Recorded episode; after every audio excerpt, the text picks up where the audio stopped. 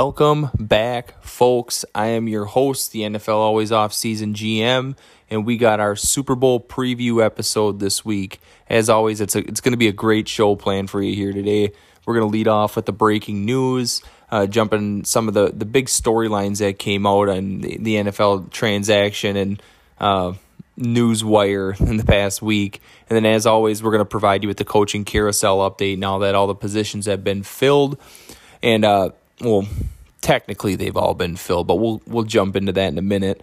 And then we're gonna run right over into the Super Bowl preview. We're gonna make sure we give you a little bit of analysis from what we're gonna be looking out for. And then we're going to make our picks and give you some of our favorite Super Bowl prop bets because tis the season. Everybody loves hearing about those prop bets. There's a lot of crazy stuff out there. And then we're going to round out the show with our top five lists for interior defensive linemen, edge defenders, and off ball linebackers from the 2021 season. So make sure you stick around for that as well. But uh, without further ado, let's get right after it here. So, leading right off the breaking news segment here, there was some big news coming down off of the Pro Bowl weekend. I know that there was a Pro Bowl game this weekend. We're not going to discuss it. Uh, the, the game itself is pretty atrocious. Uh, I, I, like some of the skills competition and stuff that they're doing with it. But nonetheless, the big news that came from the Pro Bowl, as it was in Las Vegas, was the the arrest of Alvin Kamara uh, on a battery charge in Las Vegas. Allegedly, it was him and three other men uh, ganged up on a, a gentleman and uh, beat him and broke a, couple bones in his face and sent him to the ER with some pretty threatening injuries. And uh, he was taken into custody, arrested, and it remains to see what, what's going to happen there I'm not going to speculate on what's going to happen here. I, would imagine some we're going to get some type of suspension. Uh, there's some very serious charges, and it's a it's it's pretty embarrassing. And the trend of football in Las Vegas is is continuing to get a little bit darker each each and every week or each and every month when we we continue to power through this thing. So unfortunately, that's some bad news. But it it looks like uh, Alvin Kamara is going to be missing some time in the near future here. And the last uh, player story I wanted to hit on here before we got to the coaching stuff is going to be the one about Kyler Murray. So there was a really interesting report yesterday that Kyler Murray um, unfollowed the Cardinals on all of his social media. Uh, he took down all of his uh, pictures, I believe, on his Instagram. He has nothing left except I think it's like a touchdown pass to Mike Evan. And either Kyler Murray's doing like the ultimate troll job and looking to just start some off-season drama on the internet, or uh, he's legitimately upset with the Cardinals. And uh, honestly, you, you can't blame him.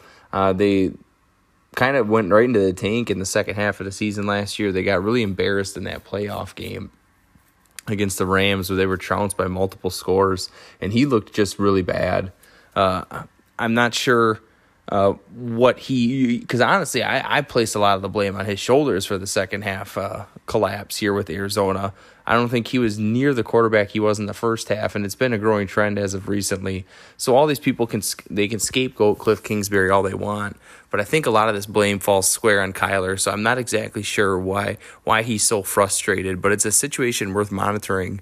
Uh, if he looks to ask out, there's a lot of teams that are looking for a good quarterback and with the quarterback crop and this rookie class not looking quite as good as it has in years past, uh, there might be some teams really willing to, to shell out some capital to get him to come into the house.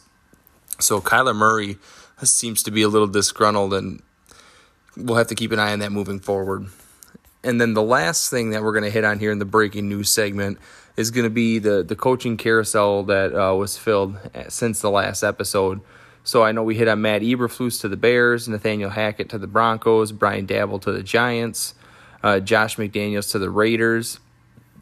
The positions that have been filled since are going to be Kevin O'Connell to the Vikings. Kevin O'Connell is the OC for the Rams. Uh, he's been doing a really good job underneath uh, Sean McVay, and the the tree of Sean McVay continues to get a little bit bigger as you have guys like Matt uh, Matt Lafleur underneath it. I'm really spacing Mike LaFleur underneath it.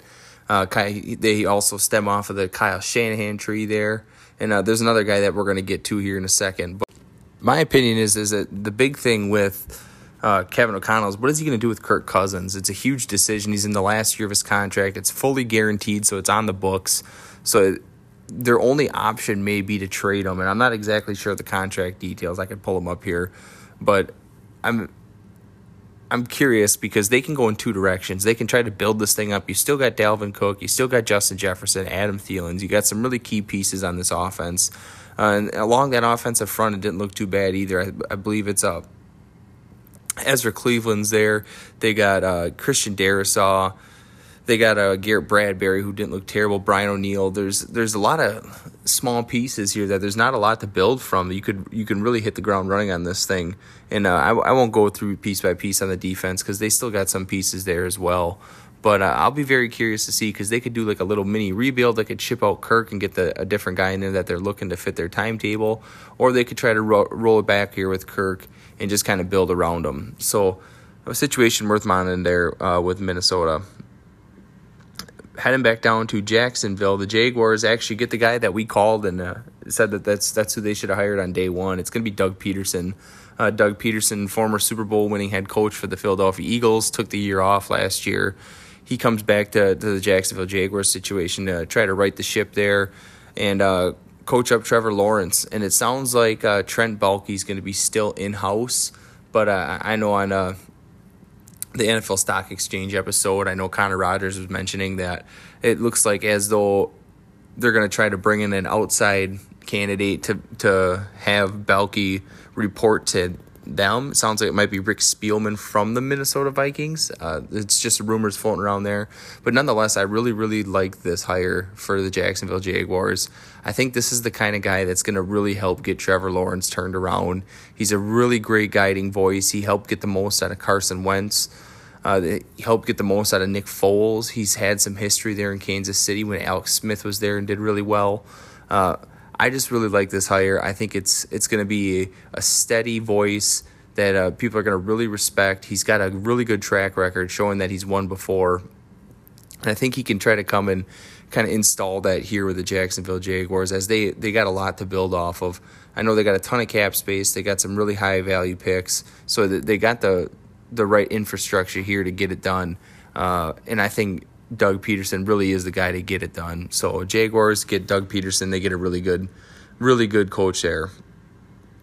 Which leads us right into our next one, and this is going to be the other guy from the Kyle Shanahan, Sean McVay tree, and it's going to be Mike McDaniel uh, with the Miami Dolphins. Uh, I don't think McDaniel ever worked directly underneath Sean McVay. He mostly worked with Kyle Shanahan, kind of bouncing with him from stop to stop. But uh, he was the run game coordinator for the San Francisco 49ers this past year. I believe the OC there. And uh, the Dolphins get their guy, they bring him over to help try to bolster their offense as they kind of were stuck in cement for most of the year, uh, mainly due to the due to their run game. As uh, I believe it's they haven't had a top ten offense. I think I've seen a stat out there since 1995, which is absolutely crazy. But uh, Mike McDaniel really heralded as one of the NFL geniuses. Uh, he he hails from Yale, I believe. He was a wide receiver. He played at Yale, and then as soon as he got graduated, he joined up with uh, as a graduate assistant, I believe, like the Denver Broncos or something like that, and uh, made his way to the Kyle Shanahan tree and kind of bounced with him from stop to stop, really being an integral part of what he's been building on offense. And it sounds like he's a big part of their run game and what makes them so successful. So I, I, had a lot of faith. I actually really wanted to see Mike McDaniel go to the Minnesota Vikings. I thought he could get really creative with what they already have there for pieces along the offensive line and having Dalvin Cook back there. But he's going to get a chance to start from scratch, as this is one of, if not the worst, uh, offensive line unit in the NFL with the Miami Dolphins. And they really don't have exactly a, a back in the backfield there other than Myles Gaskin. So there's going to be a lot of potential. They they have another really interesting Swiss Army knife piece in uh, Jaylen Waddle, who had a really phenomenal uh, rookie season. And I, I, I know someone's made this comparison before. I believe it's Trevor Sikkema on the same uh, NFL Stock Exchange episode that uh, they can try to use him in that Deebo role. And obviously, he has a much different build. He's not as he's not as thick as Deebo. He's not as big, but he's got the same like dynamic traits to him where you just need to get the ball in his hands and get him in space to make something happen. And whether that's you know 15 20 yards down the field or if that's you know on a handoff or a reverse out of the backfield i think mike mcdaniel's going to get really creative with this offense and really flip it around for the miami dolphins. So great hire for them. It'll just remain to be seen who they could bring in for assistance around them or if they're going to make them take in-house candidates And then the last one, or excuse me, not the last one, the second to last one, is going to be the New Orleans Saints uh, end up promoting with from within. They take Dennis Allen as the DC and they make him the head coach. Uh, I believe Dennis Allen has been working under Sean Payton, and I think the the mantra here is going to be try to maintain kind of what they've been building the last couple decades under Sean Payton, and having Dennis Allen be, been under his umbrella for so long that he can kind of keep that in place and keep building off of that culture. Uh, I believe Dennis Allen eh, previously had an unsuccessful stint in Oakland. He had a, was the head coach there for a couple years, had some really bad seasons, and was on his way out into the beginning of his third. And then he he comes over, and it really helps kind of turn this New Orleans defense around. They get guys like uh, Cameron Jordan, they get uh, Marcus Lattimore, Malcolm Jenkins, all these different kind of players that are really dynamic and really have kind of take that unit from being one of the worst in the league to being one of the more high turnover upper echelon ones in the league. So I, I like the idea of trying to, to keep the culture because it's really been a, a winning team for a, a, very long time, ever since they won the, the Super Bowl with Drew Brees there back in 2009. They've really been able to maintain. And even this year, I, I know they were, I believe it was like nine and eight but they were still extremely competitive. They were they weren't bounced from the playoffs until the very last week of the season. So I'm I'm okay with this hire as well too.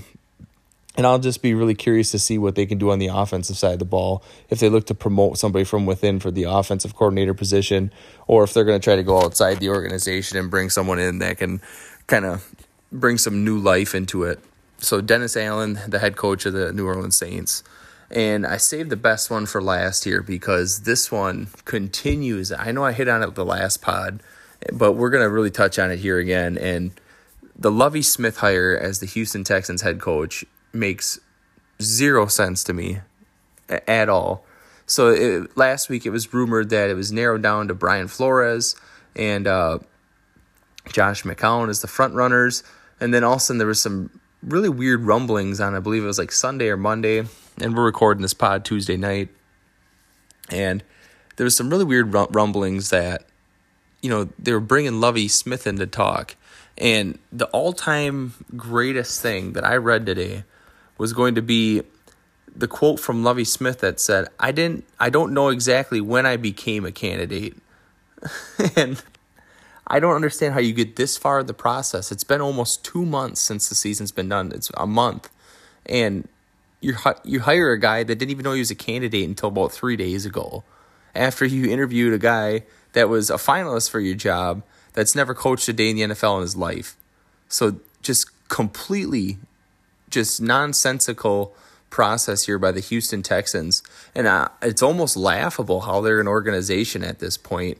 Uh, I would expect a lot more from Nick Caserio her- uh, heralding from that that New, New England Patriots tree, but that's ex- this is exactly the nonsense that I would expect out of Jack Easterby and uh, the, the McNair owner there in Houston. So Lovie Smith, uh, he did have a couple of successful runs there in uh, Chicago. I believe he made it to the Super Bowl one time uh, really getting the most out of their defense there. And he's always been a defensive guy.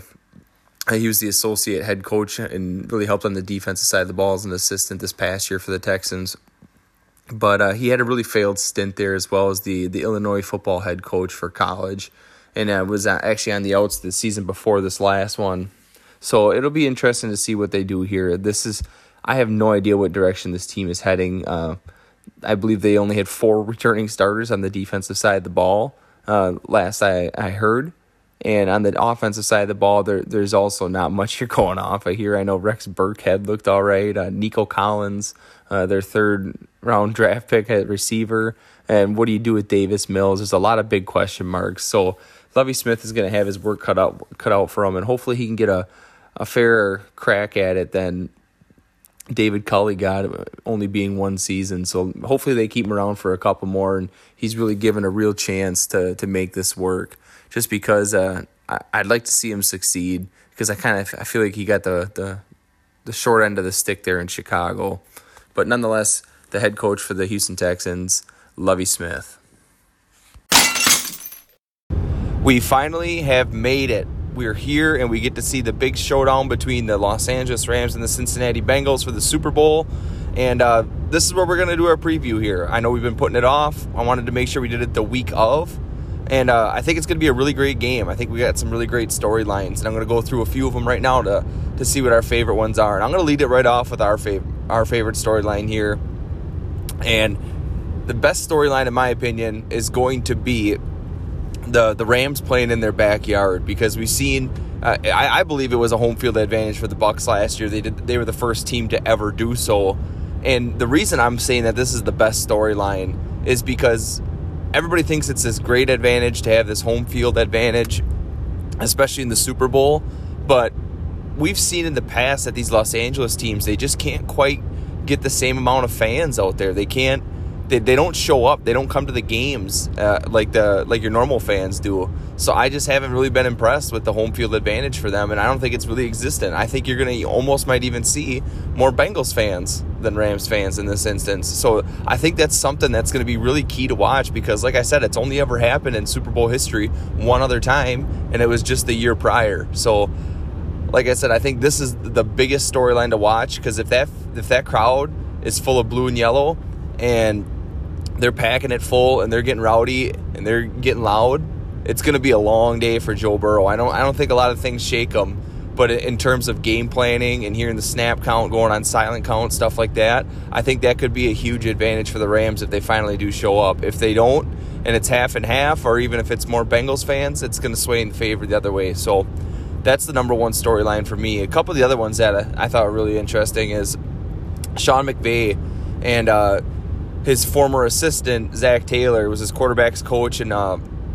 the Los Angeles before taking the Cincinnati Bengals job uh, he came over. That that's also a really big storyline, just because uh, everybody thought that hey, if you've had a cup of coffee with Sean McVay in years prior, you're a shoe in to be a, a, future NFL head coach. And for a while there, it seemed like it was true, and it, it, it seemed like it was going to be kind of like the the Belichick tree, where all the assistants never really pan out. But here in like year three or four for Zac Taylor, it's finally starting to come together, and it come together in a really big way. He gets to have the biggest showdown with his former boss on the biggest stage. Uh, I know that everybody probably knows by now the, the number one pick showdown. So, Matt Stafford, uh, former number one overall pick, I believe it was 2009, facing off against Joe Burrow, former number, number one overall pick, 2020. And it's another big, another big one here, just because I, I believe it's. I read somewhere that it's the longest. It's the, the number one pick that's been in the league the longest to make the Super Bowl was Matt Stafford. The number one pick that's been in the league the shortest to make the Super Bowl is Joe Burrow. So you kind of double up on storylines there. Uh, both of these guys, really highly touted guys coming out of college uh, for different reasons, different types of game. But nonetheless, they get the showdown in the in the biggest stages of them all. Another huge storyline in this one is going to be Aaron Donald playing in his first, or excuse me, uh, trying to get his first Super Bowl ring because I believe he was he was still he was with the team when they played New England a few years back. But uh, no, he's trying to get his first uh, Super Bowl ring. Uh, you you seen it was very clear that that's that's the only thing that's on his mind. As you know, last game he's walking around pointing to his finger, saying he need, needs himself a ring. And honestly, like like I said, it's one of the only blemishes currently still on his Hall of Fame resume, which is I mean I pretty much think he's a lock, but to be considered in like the pantheon of like these historic NFL players. Uh, a Super Bowl ring is some the last thing that he needs in his arsenal, and I, I definitely think uh, he's got a good shot at it here. I think he's got the best shot he's had in a while, and that kind of like leads right into our next uh, storyline matchup here is going to be how this this Bengals offensive line that's just so terrible and has given up so many sacks. I mean, just as uh, recently as like nine sacks to a few weeks back to the Tennessee Titans, who are not even in the same. Well, I shouldn't say that. They're they're similar in terms of defensive front, but they're not in the same. Uh, same area code here as the the Los Angeles Rams with a guy like Aaron Donald, especially against some of those interior guys.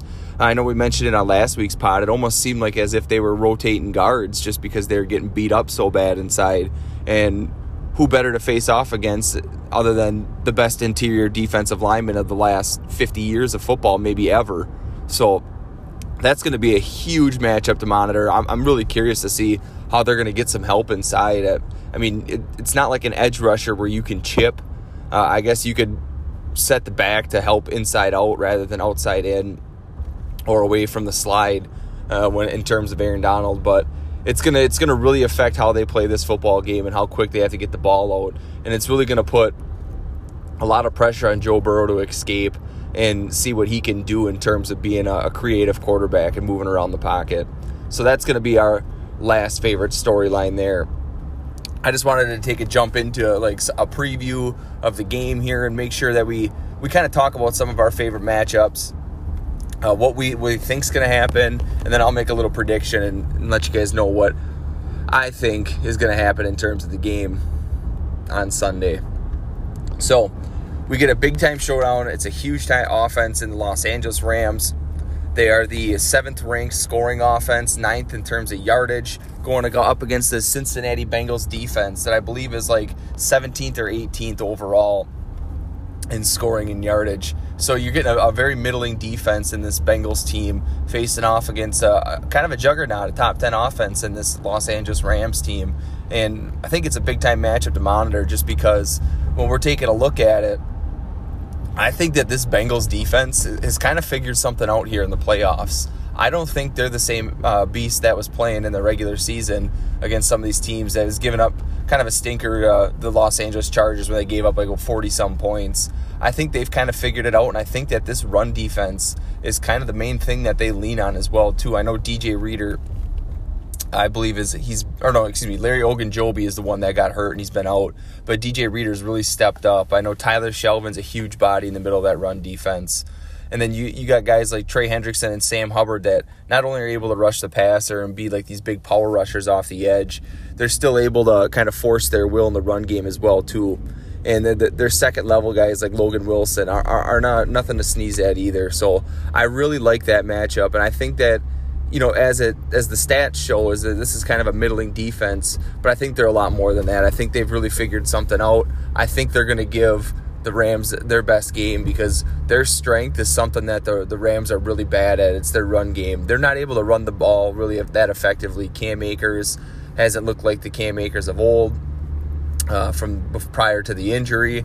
Uh, Sony Michel really doesn't have it all that figured out. They're they're just basically running the ball to hold you hold you accountable which is going to put a lot of pressure on the, the Rams pass game and these uh, Cincinnati DBs who, for the most part in the playoffs here, have really stepped up to the plate. You get a uh, Jessie Bates and the, the, the deep half secondary safety. You get uh, Chidobe Awuzie. You get Mike Hilton in the slot. They got some really decent guys. Eli Apples even looked very good as of recent as well too. So there's there's some big time matchups you're going to get here. You know, Eli Apple against Odell. You're going to get uh, Chidobe Awuzie against uh, Cooper Kupp or Mike Hilton against Cooper Kupp.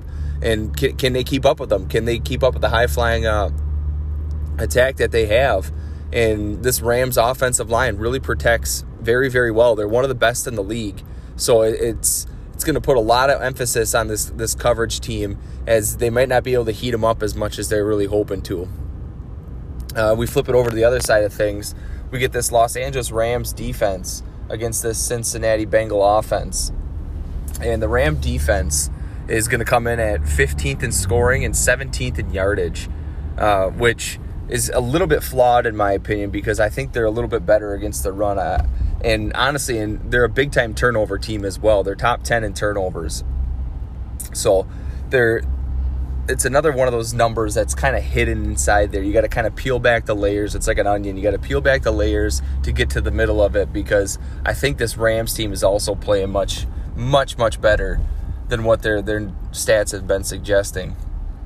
Uh, going up against this Bengals offense that's seventh in scoring and 13th in yardage, and anybody that's watched a Bengals game this year knows that they like to do their chunk plays. They like to kind of force you to put pack the box. They like to try to force you to respect Joe Mixon. And then they're going to hit you with shot plays over the top. I mean, that's how Ja'Marr Chase made an absolute killing. I think he's averaging like over 17 yards a catch, 18 yards a catch.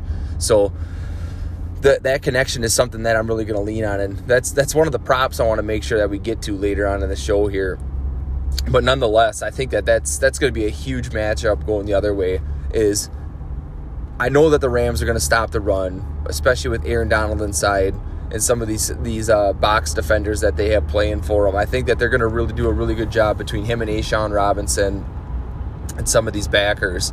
But it's going to be how does how does this pass defense shut down all of these weapons? So you got Jalen Ramsey trying to shut down Ja'Marr Chase, which is fine. I think that that's a really great matchup in terms for the Rams. Jalen Ramsey's a phenomenal cover corner and does a phenomenal job shutting down a lot of these big time receivers. And you know Ja'Marr Chase is big time, but he's still a rookie receiver. But okay, so who who are we putting on Tee Higgins? This guy's six five. He's six five. He's he's like re, AJ excuse me AJ Green reincarnate. Like, I mean that that ain't gonna be enough for a guy like this. So then on top of it, you got Tyler Boyd, who's an extremely consistent guy in the slot, who catches everything that you throw at him. So that's going to be another big time matchup. It's going to be something to really key on. I think they're going to be able to heat up Joe Burrow. I think they're going to be able to stop the run. But against the blitz, Joe Burrow is one of the best in the league. So keep it coming, they're going to say. And we're just going to get the ball to our guys on the outside. So the last thing I wanted to hit on here with the, the Super Bowl preview was going to be some of the gambling stuff on that side of things. And obviously, this isn't this isn't gambling advice. Uh, this is just some some cool prop bets where we're going to make out on them. Uh, if you want to use them, go ahead. But uh, like I said, it's not gambling advice, uh, and it's up to your discretion at that. So leading right off with it, uh, currently the excuse me Los Angeles Rams are favored by four over the Cincinnati Bengals. So plus four for the Bengals, minus four for the Rams. And uh, I really like the Bengals plus four. Uh, and I'm just going to come right out and say it. I'm taking the Rams to win this game outright. So if you're looking to hit the money line on that, you, you could do that. But I, am taking the Bengals plus four. I think the Rams are going to end up winning by three. I think it's going to be a real tight shootout game. So that's why I'm also going to go over on the points. They're currently set the over under at 48 and a half. But I'm, I'm definitely going to go with the over on that and the Rams winning by three. And uh, we'll get into some of the, the props that tie into that as well here in, in just a second. But I, I think it's going to be high scoring affair with two big time offenses that live on some like the Bengals. They live on big plays, and the Rams are known for slinging the ball around and not really running it that well. So that's why I think it's going to be high scoring. I think it's going to be all about these offenses and not a whole lot of defense. Maybe just enough to win the game for for somebody, but offense is going to be the huge emphasis here. So rolling right along, uh, I mentioned that I wanted to hit on some of the, my favorite props for the game on Sunday. And the first one I want to lead off with that I think is just an absolute lock is going to be both teams rushing total under 190.5 yards.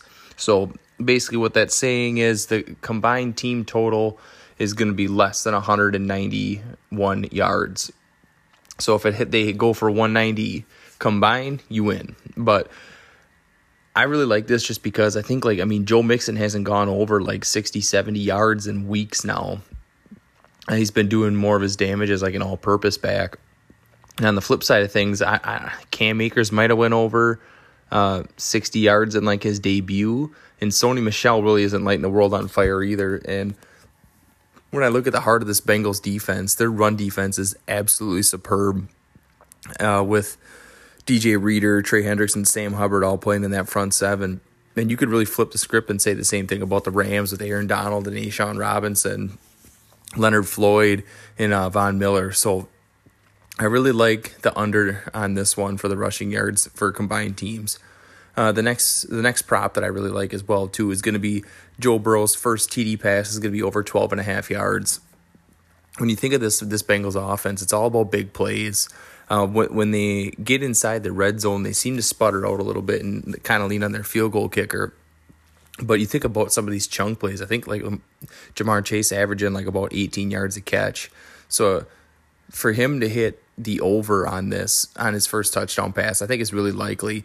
So you just got to hit 13 or more yards for it, and you're basically a winner on this one. So sign me up for that. Joe Burrow first TD pass over 12 and a half. The next one I really like is going to be the longest field goal is going to be over 47 and a half yards. We think back to Evan McPherson in this one, and the, the dude's been lighting the world on fire. Uh, he's been making every single kick. He's got absolute ice water in his veins. He does, he doesn't seem to be shaken by anything when he steps out on the field, and he's got an absolute leg on this guy. So I, I think that really that this one is definitely within range. Uh, I believe he nailed a 50 yarder. Uh, one of the last couple weeks here as well too, just to win the game. So could you imagine doing that in the less less pressure situation in the middle of the game? Uh, he he's got all four quarters to do it. It doesn't got to be a game winner. So give me the over on the 47 and a half yarder. And then also in, in terms of field goals, I got a lot of good field goal ones in here. So I'm I'm, I'm pretty pretty proud of that. I went in this deep into it. But uh, the, the shortest field goal, I'm going to take the over on that. It's 27 and a half yards. So basically, that's a field goal from like the 10 yard line or less, is something that they're not going to take. And if you think about it, I think both of these teams are, if you get within 10 yards, and unless the game's on the line right at the end, I think that they're taking, you know, they're going for the touchdown here. They're going to play the the analytics, as the people like to call it now, uh, football game, and they're going to try to score even on fourth down. So that's why I like the, the 27 and a half on, on the over on that one. And then the last field goal one I wanted to make sure I included on here is going to be will the Super Bowl field goal record be broken? And in my opinion, if you're going to kick a the the field goal record's 54, so basically you're saying they're going to kick it over 55 or longer, and I think that that's with McPherson the way he's kicking. Uh, I know Matt Gay's been a, a, little bit nicked up on the Ram side of things, but he's he's been able to boot some longer ones as well too. And they're playing in a dome, so it's going to be ideal conditions. So I think it's a really good shot that this actually could hit here, and especially if you're looking to get like double the odds here. If you're if you're gambling on, I believe it was like plus two hundred originally. Or plus, it was plus 500 originally. And it was down to like plus 200 last I checked.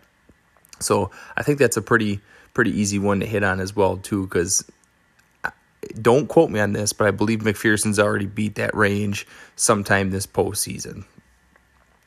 Moving right along, the, the other one that I really liked, which the odds on this one, I'm just going to lead off with this, is it's plus 750. So basically, if you think the Rams are going to win, but that the Bengals are going to cover, this is the bet for you because the Rams to win by exactly three is plus 750. So bet 100 bucks, you win 750. So that that is really really good odds and I'm convinced that this is going to be a field goal game. We look at the, like the last like 8 playoff games from the last two rounds. They've all been decided by a field goal or less. And I really like the Rams in this one. I think that they're just a more complete team all around. So that's why I'm going with the 3-point margin and basically you can make a pick 'em winner there. And in this case, it happens to be the Rams that get these odds. I think if you were to take the same outcome, but with the Bengals, your odds are even higher. But I like the Rams. That's why I'm giving this one out. All right, so that's going to be it for some of the the gameplay, the the outcome odds on the props here. We're going to get into some more of these uh out there nonsensical ones that you can bet on because it's the Super Bowl. They have pretty much anything that you want to gamble on available for you. And the first one's going to be who's going to be shown first between McVay and Taylor. And I think, I believe the odds on this one is McVay's favored, but I think this is like pretty much a virtual lock because how do you when you when you introduce Taylor, how are you going to introduce him? You're going to introduce him as McVay's former assistant. They're not going to say, "Oh, Zac Taylor, this, this, and this." Uh, his origins come from here. No, they're going to say his origins are from McVay and you're not going to introduce him before you can introduce McVay to some of these people. So, my opinion is McVay's got to be the first one introduced here. They're the home team. Uh, he's the mentor in this situation. He's the more well known guy. He's the guy that's into, in a, at his second Super Bowl already. I think that that's almost guaranteed to be a lock. The next one's going to be who's going to be shown first. It's going to be between Kevin O'Connell, Raheem Morris, and Anarumo and uh, Bill Callahan. It basically all the the coordinators on both sides of the ball for each team. And in this one, I, I kind of took the low hanging fruit on this one. I think he's the favorite as well too, but it's got to be Kevin O'Connell, right? Just because. Uh, what what's going to be the reason they show these coordinators? Like you got to come up with a scenario where they're going to mention it. And basically, if you're going to name one of these other coordinators, it, that side of the ball has to stick out. So, in my opinion, the only other reason you'd mention them is because they took a head coaching job, which I think is going to be some some filler at some point in the game that they're going to mention. And O'Connell's the only one of these guys that has taken a job. You know, Raheem Morris might be a, a, a spicy bet there if they get like an early turnover or something like that for the Rams But I'm going to lean on the the head coaching thing because I'm, I'm guessing they're going to come out, they're going to score a touchdown, they're going to mention something about it. Yep, that's why this offense looks so good, and that's why he's going to be the next uh, Minnesota Vikings uh, head coach. So give me Kevin O'Connell as the the first coordinator to be shown. And then the next one is going to be, uh, will the Super Bowl receiving record be broken? And I should have included this one at the top here because this really isn't that much of nonsense. But I like this one because if you think about Ja'Marr Chase and some of the damage he's done this season, I think he's went over like 200 some yards a couple different occasions. So it's not like that this is completely insane that it could happen. So I, that's why I like it here. But also, if you look on the flip side of things, who's going to match up with Cooper Kupp in this this Bengals secondary that's uh, going to take him away? I mean, he's he's 12 yards shy of the regular season record for Calvin Johnson, and and I was listening to the Bill Simmons podcast, and he, I mean he's within throwing distance of this Larry Fitzgerald one as well. So like, it's not that crazy to think that he's possibly having the best receiver season we've ever seen. So why wouldn't the Super Bowl record be not within his grasp as well? So I think we got a couple of really good options, and uh, that makes me think that it's plausible it gets beat. I believe uh, the number they they had here for the Super Bowl record is 215 yards. So it's a lofty expectation, but it's it's definitely doable in my opinion with these guys. Uh, the next prop is going to be: Are they going to show a picture of Joe Burrow smoking a cigar? And I like, I think it was like plus 600 on this one or plus 300. So it's really good odds. And I think it's guaranteed because if you think back, the last like three weeks, the Bengals have been smoking cigars every single week when they beat the Kansas City Chiefs in the regular season, when they won their first playoff game, when they won their second playoff game. Uh, they've been doing it all year. So, like, there's got to be a shot out here where he's doing this. And even if they throw it back to the national championship when they won that one, sitting in the locker room, he's got another picture of that. So, the odds of them showing one of these pictures is really good because what does Joe Burrow do? He's a winner. And, they, and this is what the public wants to see. They love this guy. So, I think it's really good odds that they show that as well, too. And then the next one that I want to do is going to be the over under on pro athletes and commercials. And you think about it, it's a Super Bowl, and I'm just going to start off with it. And it's not even pro athletes, I think it's like NFL, uh, NBA, NHL, and it's set at seven and a half. So if we think back, I believe it was two Super Bowls ago when they did that NFL commercial where they had like 20 different like former like Hall of Famers like showing up in it. I mean, you would have crushed you'd have crushed this bet right there. So if they do anything along them lines or you think about it, you get three commercials with three guys in it, you're clinched already right there. So I don't think seven and a half is really that high of a number. And you, you think about a lot of these commercials, they have multiple guys in them. And I mean, you're talking like 30 to 40 Super Bowl commercials, I'm thinking at least, right? So I think the odds on this one are pretty high as well too. That you're going to hit over the the over on that seven and a half.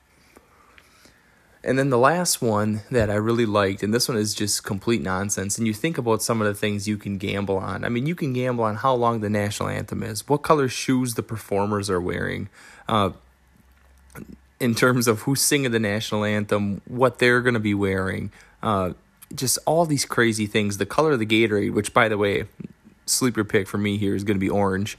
But the one that I like that I thought was really funny because that your halftime performers, it's going to be Eminem, Dr. Dre, uh, Snoop Dogg, Mary J. Blige, a whole crew of people there uh, in Los Angeles. And the one thing you can bet on is is anybody going to smoke a blunt during this game?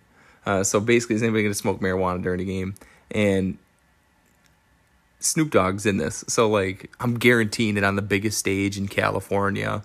Uh, Snoop's gonna be he's gonna be lighting one up. And the odds on this, I believe again, are like plus three hundred. On a thing that this guy's done on national television multiple times before. Like what's gonna stop him this time? He's at the biggest um, celebration sports celebration in the nation. He's performing. He's on the biggest stage. Like sometimes this is like the biggest performance most of these people are gonna give out in their career. And you think that he's not going to do exactly what he's been known for his entire rapping career? No, I'm virtual lock on this one. So give me someone uh, smoking the the reefer on national television for sure. So, like I said, I'll do a quick rundown here of all the props that I just gave out. Uh, both teams rushing, give, give me the under 190 and a half yards. Joe Burrow first TD pass over 12 and a half. Uh, longest field goal over 47 and a half. Shortest field goal over 27 and a half. The Rams by exactly three. Yes, that the Super Bowl record, field goal record, will be broken. Who will be shown first? Give me McVay. Who will be shown first for a coordinator on both sides? Uh, that's offense and defense. Give me Kevin O'Connell. Super Bowl receiving record broken. Give me yes. Uh, give me Joe Burrow's cigar picture shown. Yes. Over under on pro athletes and commercials. Seven and a half. Give me the over. Halftime performer is going to be smoking. Yes. So once again, that that's a lot of stuff there. It's going to be a lot, and once again, you do not have to bet on it. That's just my opinion. Those are my favorite props I saw that I think are pretty for sure locks, and every single odds on all of them, I believe, are plus money or even bets. So hopefully, uh, I'll be able to provide you with an update on these. It's going to be really hard to find some of the outcomes on these, but I really want to check back with you guys next week to see how we did on all these. So make sure you tune into the Super Bowl so you, you can watch out from as well too, and go Rams. As promised for our last segment here today, we're going to make sure that we jump back into our top five lists. And leaving off, uh, we did the offensive line last week. We're going to jump right into edge defenders this week. So, starting at number five, the number five edge defender of 2021, in our opinion, here is going to be Trey Hendrickson for the Cincinnati Bengals. He ended up the season with 34 total tackles, 12 for a loss, with 14 sacks. And he was really the, the key pass rusher on that Bengals defense that's really come on as of late here, and it's really propelled them to the Super Bowl. Uh, they finished the season as a team 17th in scoring and 18th in yardage, but uh, not necessarily gaudy numbers there. But good enough to get them to the big dance here. And he's a huge part of what they're doing on that side of the ball. And he was a huge part of what they were able to are able to get after Patrick Mahomes last week.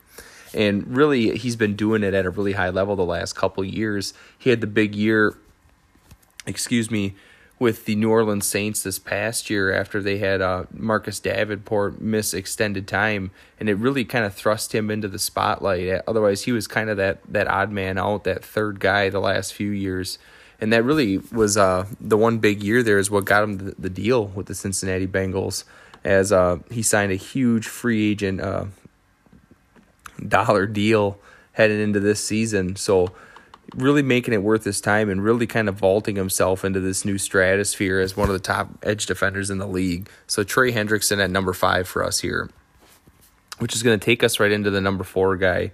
And, you know, there's going to be a little bit of discussion around this gentleman and uh, where he deserves to be on this list in terms of number or in terms of position. But I, I had to make sure I got him on here somewhere because he was absolutely remarkable this season and it's going to be Micah Parsons. Micah Parsons ended up this season with 84 total tackles, 20 for a loss, and 13 for sack or 13 sacks. So the big thing for me on Micah Parsons is his tackle numbers are going to be a little inflated because he did play off the ball for part of the year here, but he also filled in in a pinch when they were down, like some of their best guys. They're down Randy Gregory, down Tank Lawrence, and he was just generating pass rush at an supreme level this season. And really, him and Trevon Diggs kind of are the main factors here that turn this Dallas defense around from being one of the worst units to being a respectable one in 2021.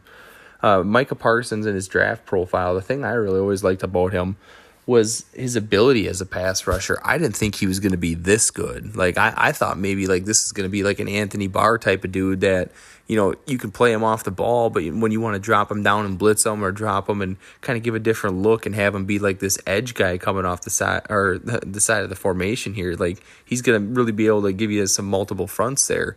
But I mean, he's profiling as like one of the best pass rushers in the entire league with some of these numbers. So it's just it's crazy to me that he's come in and been able to make such a huge impact right off the bat.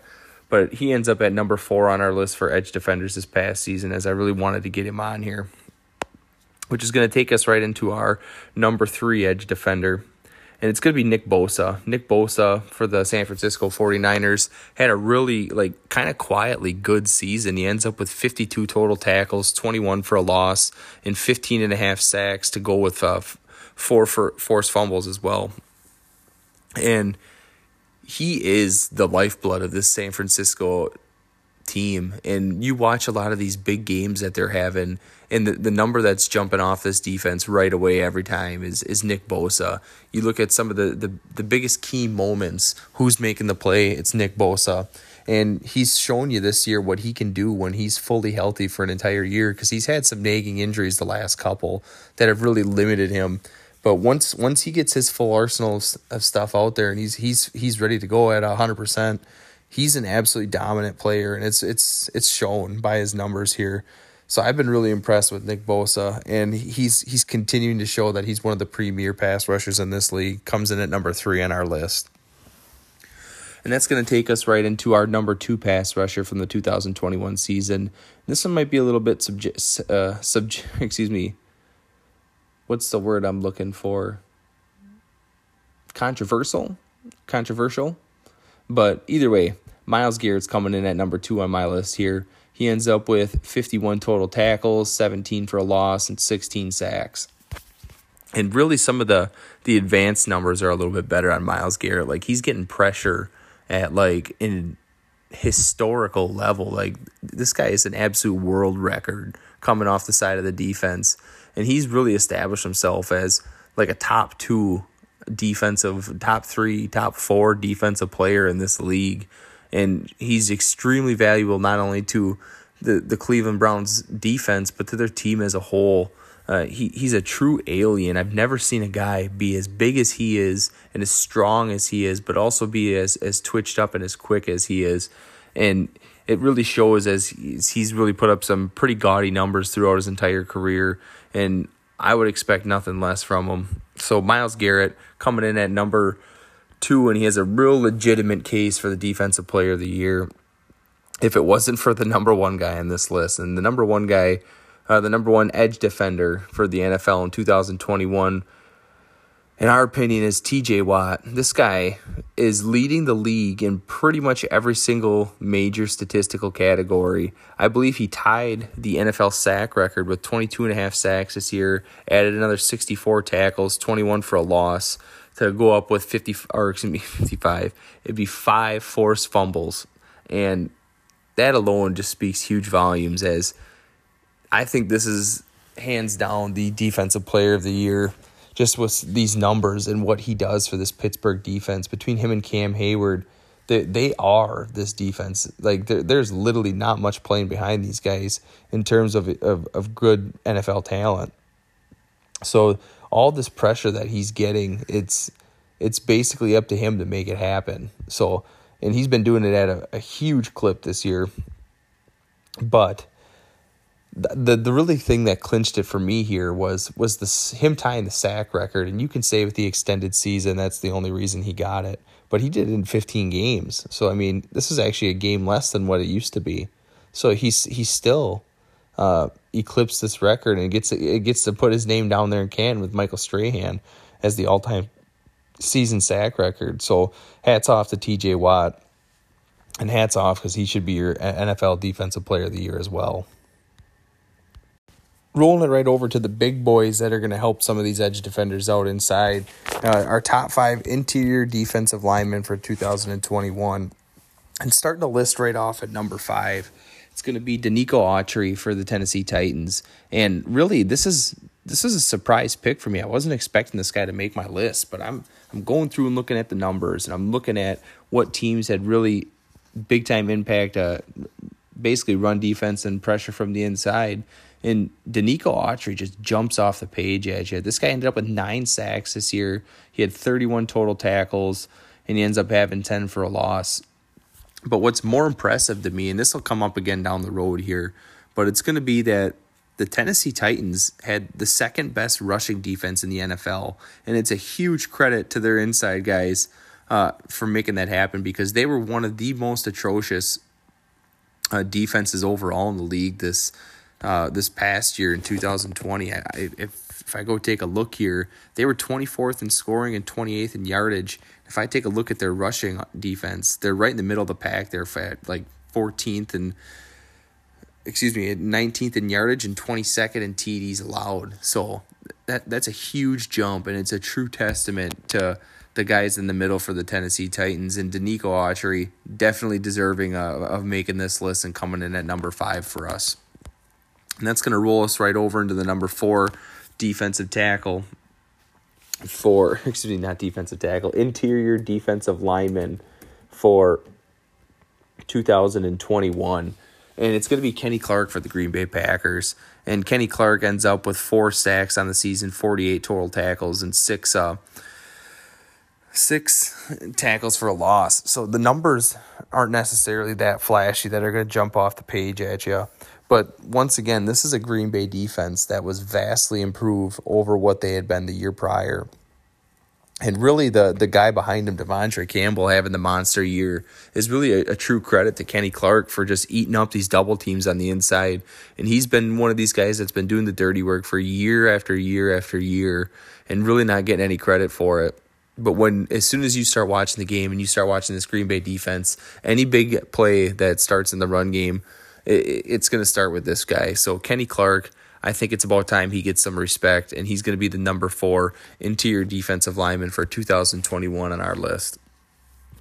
And that's going to roll us right into the number three defensive lineman. And I told you we were going to come back to this one, but it's going to be Jeffrey Simmons for the Tennessee Titans. So you can copy and paste a lot of what we just said about Denico Autry and put it in there for Jeffrey Simmons. Uh, the big difference for Jeffrey Simmons is he's getting some more of the the volume stats were more piling up for him. So he was a half a sack behind Denico. He ends up with eight and a half, but he gets 54 total tackles and 12 t- uh, tackles for a loss. So he's just edging out, just barely edging out his, his partner there in both of those categories. And Jeffrey Simmons, uh, we thinking back to the draft, he was drafted, I believe, two years ago, and he completely redshirted a full year in the NFL. And then pretty much last year was like his rookie year, and he he didn't he shows flashes, but he didn't really jump off the page. But this is his welcoming party this year. He showed that he's one of the truly elite run defenders in this entire league, and he's really eating up pretty much everybody he faces he's going to be an absolute wrecking ball to be to be reckoned with and he's really been rewarding the Titans for their patience and taking a guy that like I said was going to have the red shirt for a full year. So Jeffrey Simmons is definitely deserving of the number 3 interior defensive lineman. If not, he could even be higher on this list, but this is where he's coming in for us for 2021 which is going to take us right into our number 2 interior defensive lineman and this is another guy that it was crazy when I was like going through these guys because another guy like I thought he'd make the list. I didn't know he'd be number two on our list. But Cameron Heyward for the Pittsburgh Steelers at the the ripe old age of 32 ends up with 10 sacks, 89 total tackles, and 15 tackles for a loss. Like this guy, talk about having an absolutely elite year. I don't remember him ever having stats like this. And actually, as I say it, I'm going to try to pull him up here uh, to to see what he's got for his career because it, it's it's just banana land that this guy is getting these numbers, especially playing alongside T.J. Watt. That's probably going to help him. Uh, but you would think that the on the inside here, he's going to be eating up a lot more than double teams and freeing up TJ on the outside. But uh, when you get two two extremely difficult guys to to really keep in front of you in the NFL like this, uh, it's going to make a big difference. And Cameron Heyward sh- showing that he's worth it, and he's he's still got the motor going at age 32 here for the Pittsburgh Steelers. So hats off to him. Another great NFL season, and hopefully he can keep it up head into his age 33 year. But I think this next guy on the list is going to be pretty much no surprise to anybody. But it's going to be Aaron Donald. Aaron Donald uh, is quite possibly the most impressive defensive player I've ever watched, uh, ever since I've started watching football. What this guy's able to do at his size, he's just one rock solid muscle and just manhandling guys. I've never seen a, defensive lineman get triple teamed in my life until I turned on the. Uh, I seen it happen in an NFL game to Aaron Donald uh, this season. Donald ends up with 12 and a half sacks and 19 tackles for a loss to go with 84 total tackles. And to see that happen from a guy that can play pretty much anywhere along the, the defensive front and all the while getting doubled and triple teamed all year is absolutely astounding. Uh, like I said, he might be the most do- dominant defensive player since possibly like Lawrence Taylor.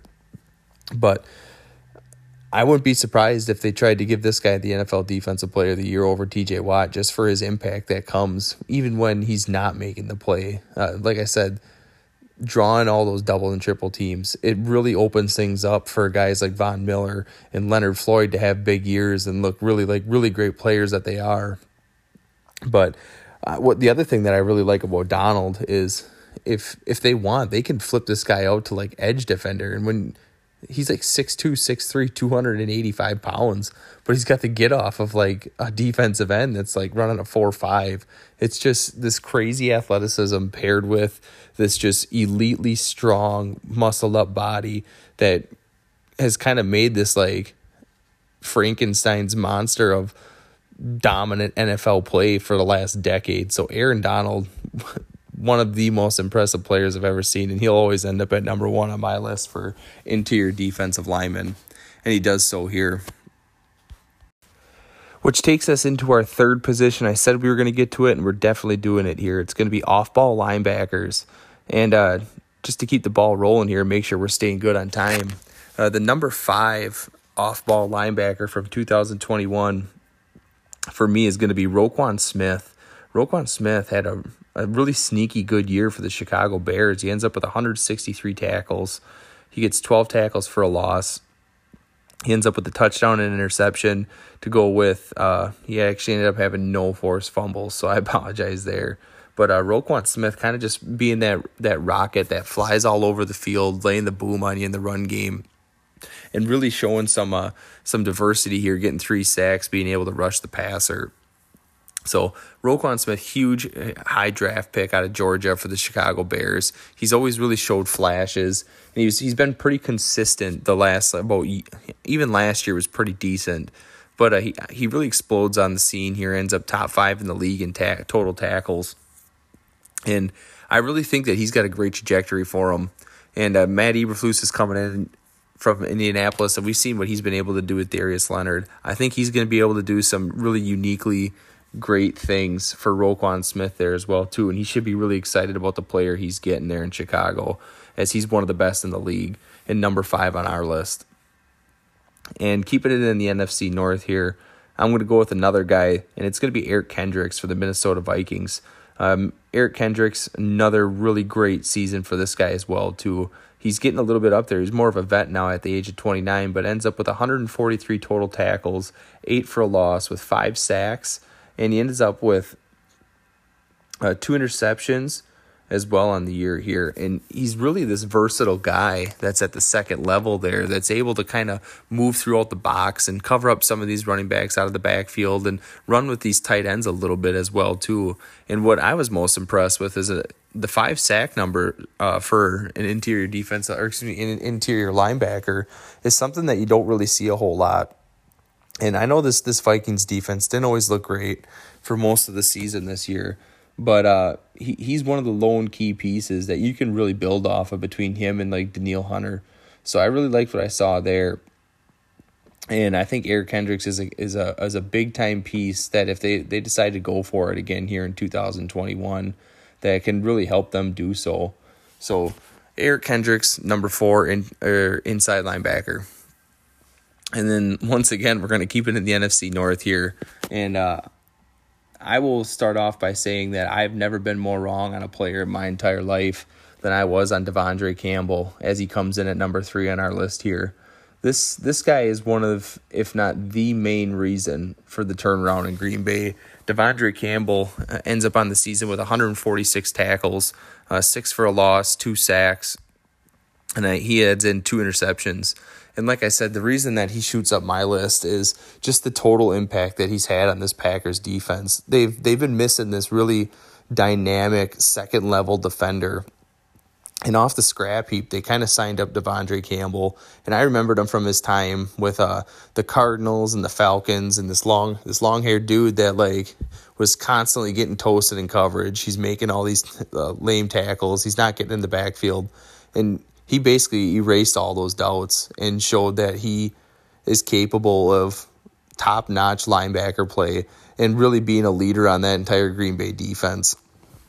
Uh, once again, he ends up top seven in tackles, and it was very apparent throughout the season as you're watching their games. And this is coming from a guy that's watched every single Packer game this season. Uh, he was all over the field. He's sideline to sideline. He's making a ton of plays at or behind the line of scrimmage.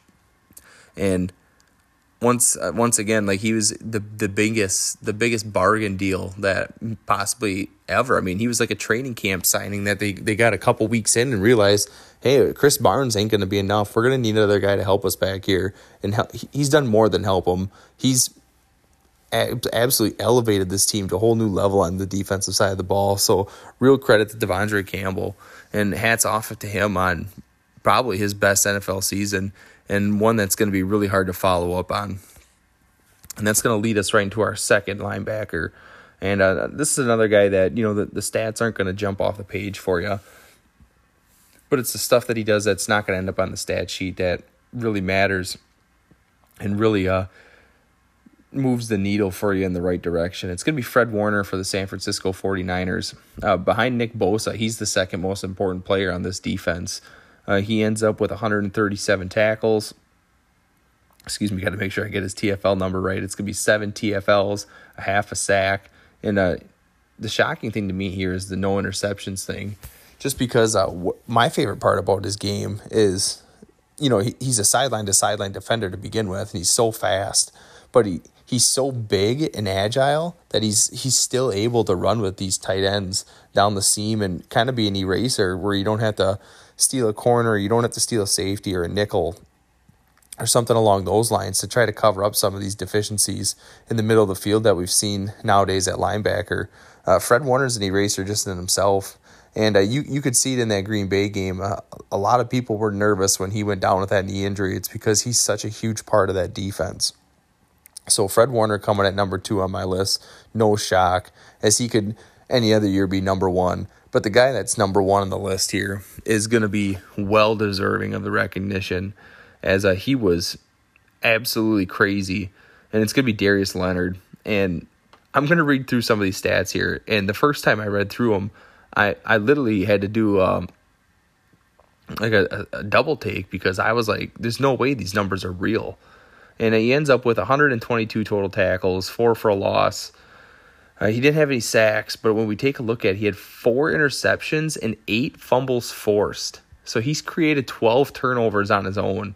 Uh, what I want to do here is I want to put it in perspective by like telling you how many turnovers uh, Trevon Diggs ended up with this season. He ended up with 11. So this is a guy that's created one more turnover or put it in play one more time for his defense, which is just absolutely crazy to me.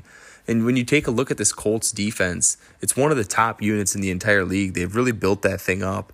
And the guy in the center of it, Darius Leonard, is the key piece in all of it.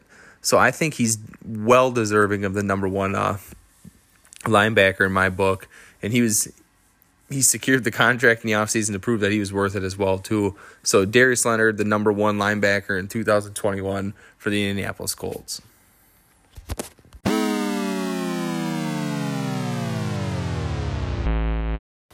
So that's going to be it for this week's show. Like I said, I just wanted to make sure we got through some of the breaking news.